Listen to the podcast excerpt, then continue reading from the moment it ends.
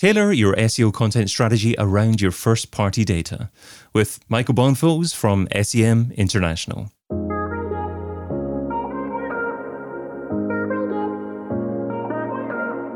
Brought to you by Majestic. I'm David Bain, and this is SEO in 2022.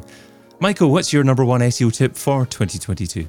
Thank you, David, and thank you for having me, and thanks to Majestic as well. Um, I would say for 2022, the big focus um, on uh, the big focus, uh, especially for us, um, and probably for a lot of people, is to really look at first party data and um, first party data as a strategy, um, looking at first party data as a way to use that data to enable better content strategy for your SEO plans. Okay, so what's first party data would be most likely to be available to SEOs and most useful to SEOs? Um, are we talking about data received through maybe email marketing, email capture, or, or, or something else? Yes, the customers. So, first party data, I mean, right now, I mean, a lot of people know this, but um, there is a war on third party data and cookies and everything that all the assumptive technologies um, are going away um, due to privacy regulations and everything else.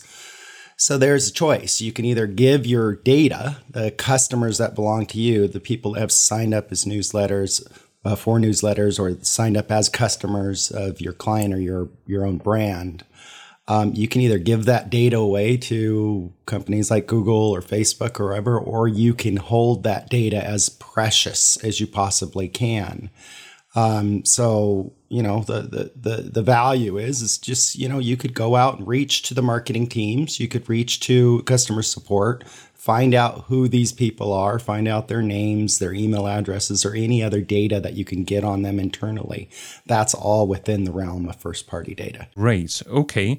So we've got the first party data what do we do with that? I mean, how, do we use that to form the SEO content strategy? There's a couple things. Um, the first is looking at, first of all, I mean, there, there's a lot of things you do in regular paid marketing uh, when it comes to first party data. You can do lookalike modeling. There's all kinds of stuff like that. I don't want to get into that because that's not really what the topic is. Topic is is understanding your customer. And when you understand these customers, you can do that by say surveys or polls. Uh, for example, um, one thing that that we did that was great for content strategies, we actually polled our we actually surveyed our s our, all of our first party data to find out where they fit within a psychographic profile, and we were able to say, okay, well, you know what, two thirds of our customers actually fit this intent psychographic profile. And we know that they engage with these pieces of content. Yet we've been spending all our time on content that's not very engaging with them. So it's allowed us to learn from those customers and then tailor the content to what they wanted. And this is what my tip is all about. How do you understand your first party data and how do you tailor content around that first party data for the benefit of your entire SEO content strategy? Okay, so psychographics, I'm just looking into a little definition here, uh, refers to the sure. study of consumers based upon their psychological and cognitive attributes such as beliefs, values, thoughts, hopes, goals.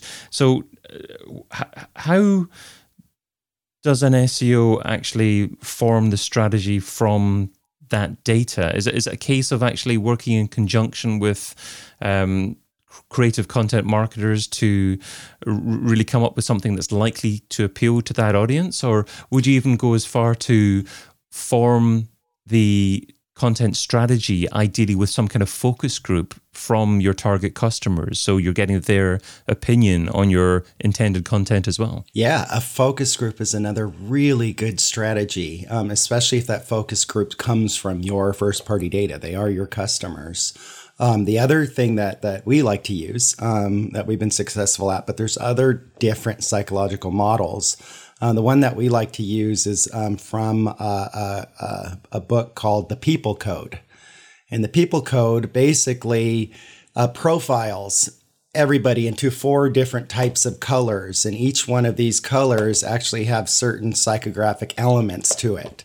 Um, for example, somebody who is uh, uh, super fun loving and looks at life through rose colored glasses is a certain type of psychological profile. And that is, I think, the color yellow, where somebody mm. who's more engineering focused, more research he- heavy. Um, they're more, they think a lot before they make a decision. Their attributions are actually massive because it takes them so long to actually figure out what they want. This is a different profile, it's a different set of profiles. And there are four of these profiles that every human has within them.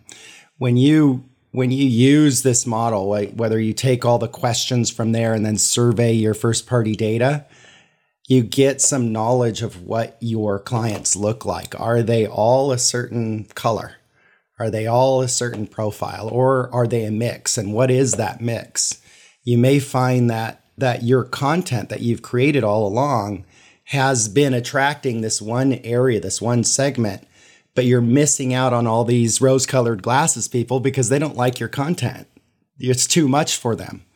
You know, somebody with rose colored glasses, they want stuff that is appealing to them in the right now, very quick. They don't want to do research. You don't need to stuff their brains with too much stuff where somebody in that other cat category, that white category, could easily be, you know, they want and they want to absorb as much as possible. So this again is, you know, this is how you could create a strategy. You can use the same topic. It's just developing the content. You know, here's the perfect amount of content that goes straight to these people that are colored white, these engineers that are thinking research. And here is the here is this strategy toward people who don't want all that research. They just want to know the fun facts and move forward. You know, it's understanding what these individuals look like. And when you focus on first party data, that's what you get. You get to really understand your audience much more um, than making general assumptions of who they are. And another thing I wanted to note is and I found this, uh, it was an, an interesting discovery, is that marketing departments and SEOs and content writers actually fall into these classifications themselves. And that means that quite often they're not even thinking out of the box. I could be I could be an engineer and I could be very research centric. But there's probably a lot in my audience that is not like that that I have a hard time actually writing content for because it's not appealing to me. So mm. even looking at your own content staff to see that you know they understand all these different quadrants within themselves that they can actually reach to all these different audiences and develop the same content but tailored to these different mindsets. Okay, so are you suggesting publishing different uh, forms of content for different audiences. Um, so, ha- looking at different psycho- um, psychographic profiles, and actually, if they're quite significantly different, building different pages to appeal to different audiences. And if so, what does that mean for traditional SEO? Because surely traditional SEO means trying to actually build one authoritative piece of content to appeal yeah. to search engines. Yeah. So uh, you do have that. I mean, you have that if you're trying to build one piece of content for a search engine. How I feel, how things are moving in 2022 is search engines are getting smart enough to understand that, hey, we want to know your content and how the intent behind your content the user intent and understanding the user intent and how relevant are you with your users. So the technologies are getting faster. They're getting, they're starting to understand consumer behavior more. And by developing a content that's actually really tailored to that consumer mindset, especially the mindset of your customers, I think there's an there's an opportunity there to leverage. Now, the other part of your question is is is yeah. So maybe maybe we do this. Maybe we design four there's four different behaviors and we did four different pieces of content that are all the same content right? Mm-hmm. so which one of these actually have the authority? Um, it probably could be a majority. It could probably be um, figuring out how you can actually design all four to appeal to all four and then test the content with your focus groups. So there's there's ways around this, um, but it's not perfect. It's still relatively new. Um, I know but on I the paid. uh, on the paid side, like when we create do creative, um, we're targeting specific people based on that creative, based yeah. on their their psychological mindset, which is easier said than done. But SEO is a whole different ball game because you've got authority here. I suppose one solution may be to produce um, one piece of content, but introduce. Um, some elements within the content on the fly based upon which target audience you've identified. So you'd perhaps have case studies that would load based upon which audience you were targeting, but it was the same URL um, that uh, you're loading that content onto, and perhaps perhaps search engines that wouldn't have access to that content, or maybe just there'd be one piece of um, w- w- one piece of primary content that you'd give them access to, but it would be the it wouldn't then need a, a different um, a, a, different page to show different yeah. audiences. Do, do you think that would be likely to be a way of doing it in the future? I think it's a great idea. Yeah, absolutely. That's one of many, I'm sure, great ideas that can come out of it when we start focusing on the individual customers that you have, or other words, uh, other other other name for it, of course, is first party data. But you know, I think that's a, a great strategy. And how do you go about measuring success? Is it just a case of looking to see who progresses through your site and perhaps complete some kind of call to action from that piece of content, who spends longer on that page, which which audience, I guess, uh, spends longer on that page? Are there other metrics that you should be looking into? Um, you know that I I've thought about that too. I mean, we look at all the regular ones, um, engagement, the click throughs, how much traffic, you know, how much ranking even the pages get um, compared to others. Um, there's nothing like specific that really calls out, uh, uh, except when you start testing with your with your own data. Um, that's you know you can get okay. a lot of data on just seeing your own you're, you're, testing your own clients with the content that you've created or even a focus group and by doing so they win a prize or get a discount or whatever by giving them their feedback but even even that is a way to kind of get an idea of what you think or what may be successful. And what does this all mean for keywords? Still worthwhile optimizing for keywords in different pages as well? I am an advocate for keywords. Um, I don't think they're going away. Um, I think that there's definitely opportunities to put keywords and put them within a, you know, I'm not going to say psychological graph, but the general customer journey segmentation that most of us do. So taking those keywords, putting them within a customer journey segment, this and understanding your audience. So that's something that we do quite a bit of. Um, is when we do a profile, we do a persona profile. We'll take our persona and then we'll do this psychological profile per persona. So now we've got one persona with four psychological profiles. And then we analyze all the keywords per persona, per psychological profile, and then we start bucketing them into segments that, okay, here's uh, customer customer the awareness phase of our customer journey segment all the way down to further levels of intent on the customer journey uh, trail um, and we'll we'll do it that way. It, it, and what I and I'm hesitating because most of the time it doesn't change that much. There's very few words on a psychological profile that actually pop up. It's probably not even worth going this deep into it.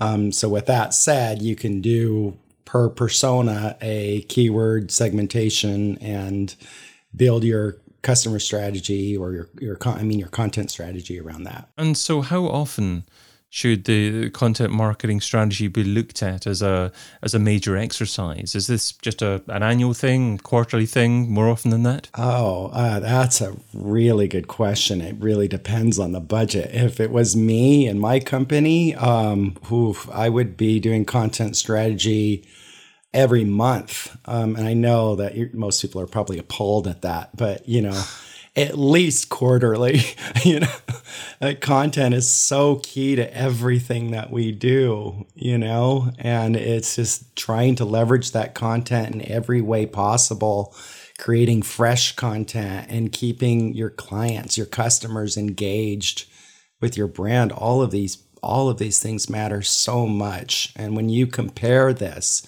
a content, an SEO content strategy or a general content marketing strategy, with the amount that's spent on paid, I mean, the returns differential is ridiculous, you know? So I, I, I, I am always amazed how many companies do not put content strategy and SEO as big as a campaign on YouTube and other places.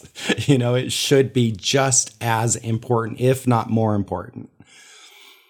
So I am an advocate, maybe too passionate. an, if, if this message is really resonating with an SEO and um, they're thinking, you know, Michael, you're absolutely right.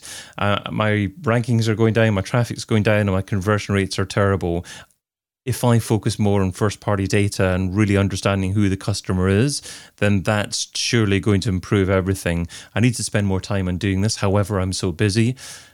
What should that SEO cut out of what they're currently doing now in order in order to spend more time focusing on what you suggest? Um, I would say they cut out what they what everybody else is doing, right?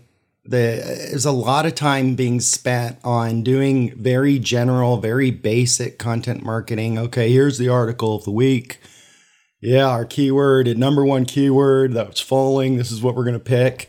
The same old stuff that everybody's doing um, to just stop like doing the traditional stuff as much as you are and start thinking out of the box. You know, if you you know i hate I, I i'm sorry i keep comparing organic mindsets or seos with paid people. Um, both of them have their strengths and both have their weaknesses.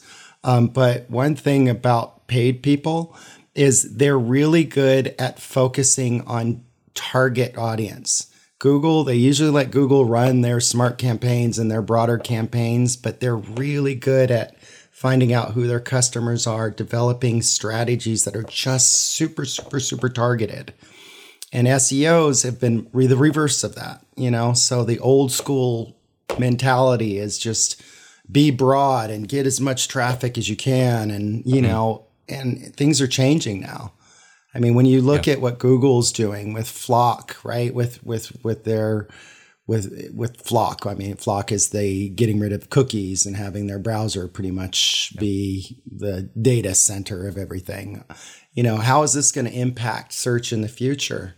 So we've got to prepare ourselves for that because they are going to be looking at your customers and they're going to look at your customers and relate your customers' intent and engagement with the content that you have. So this is opportunity for the future wonderful thoughts. Um, you're so right. I mean, 10, 15 years ago when we were publishing content, then there was not nearly as much competition out there. So when you wrote an article about something, the chances are your slant in it was relatively unique compared with everything else out there. But there's so much out there now, and you've got to resonate with people in order to actually hit home emotionally and do something that's right for your target audience, as you say. Well, Michael, I could talk to you all day about this, but um, th- this is where we finish up at the moment. And I can say you can find Michael over at seminternational.com. Michael, th- so thank you so much for being part of SEO in 2022. Thank you, David. Thank you for having me. I really appreciate it. Check out the rest of the content from SEO in 2022 over at seoin2022.com.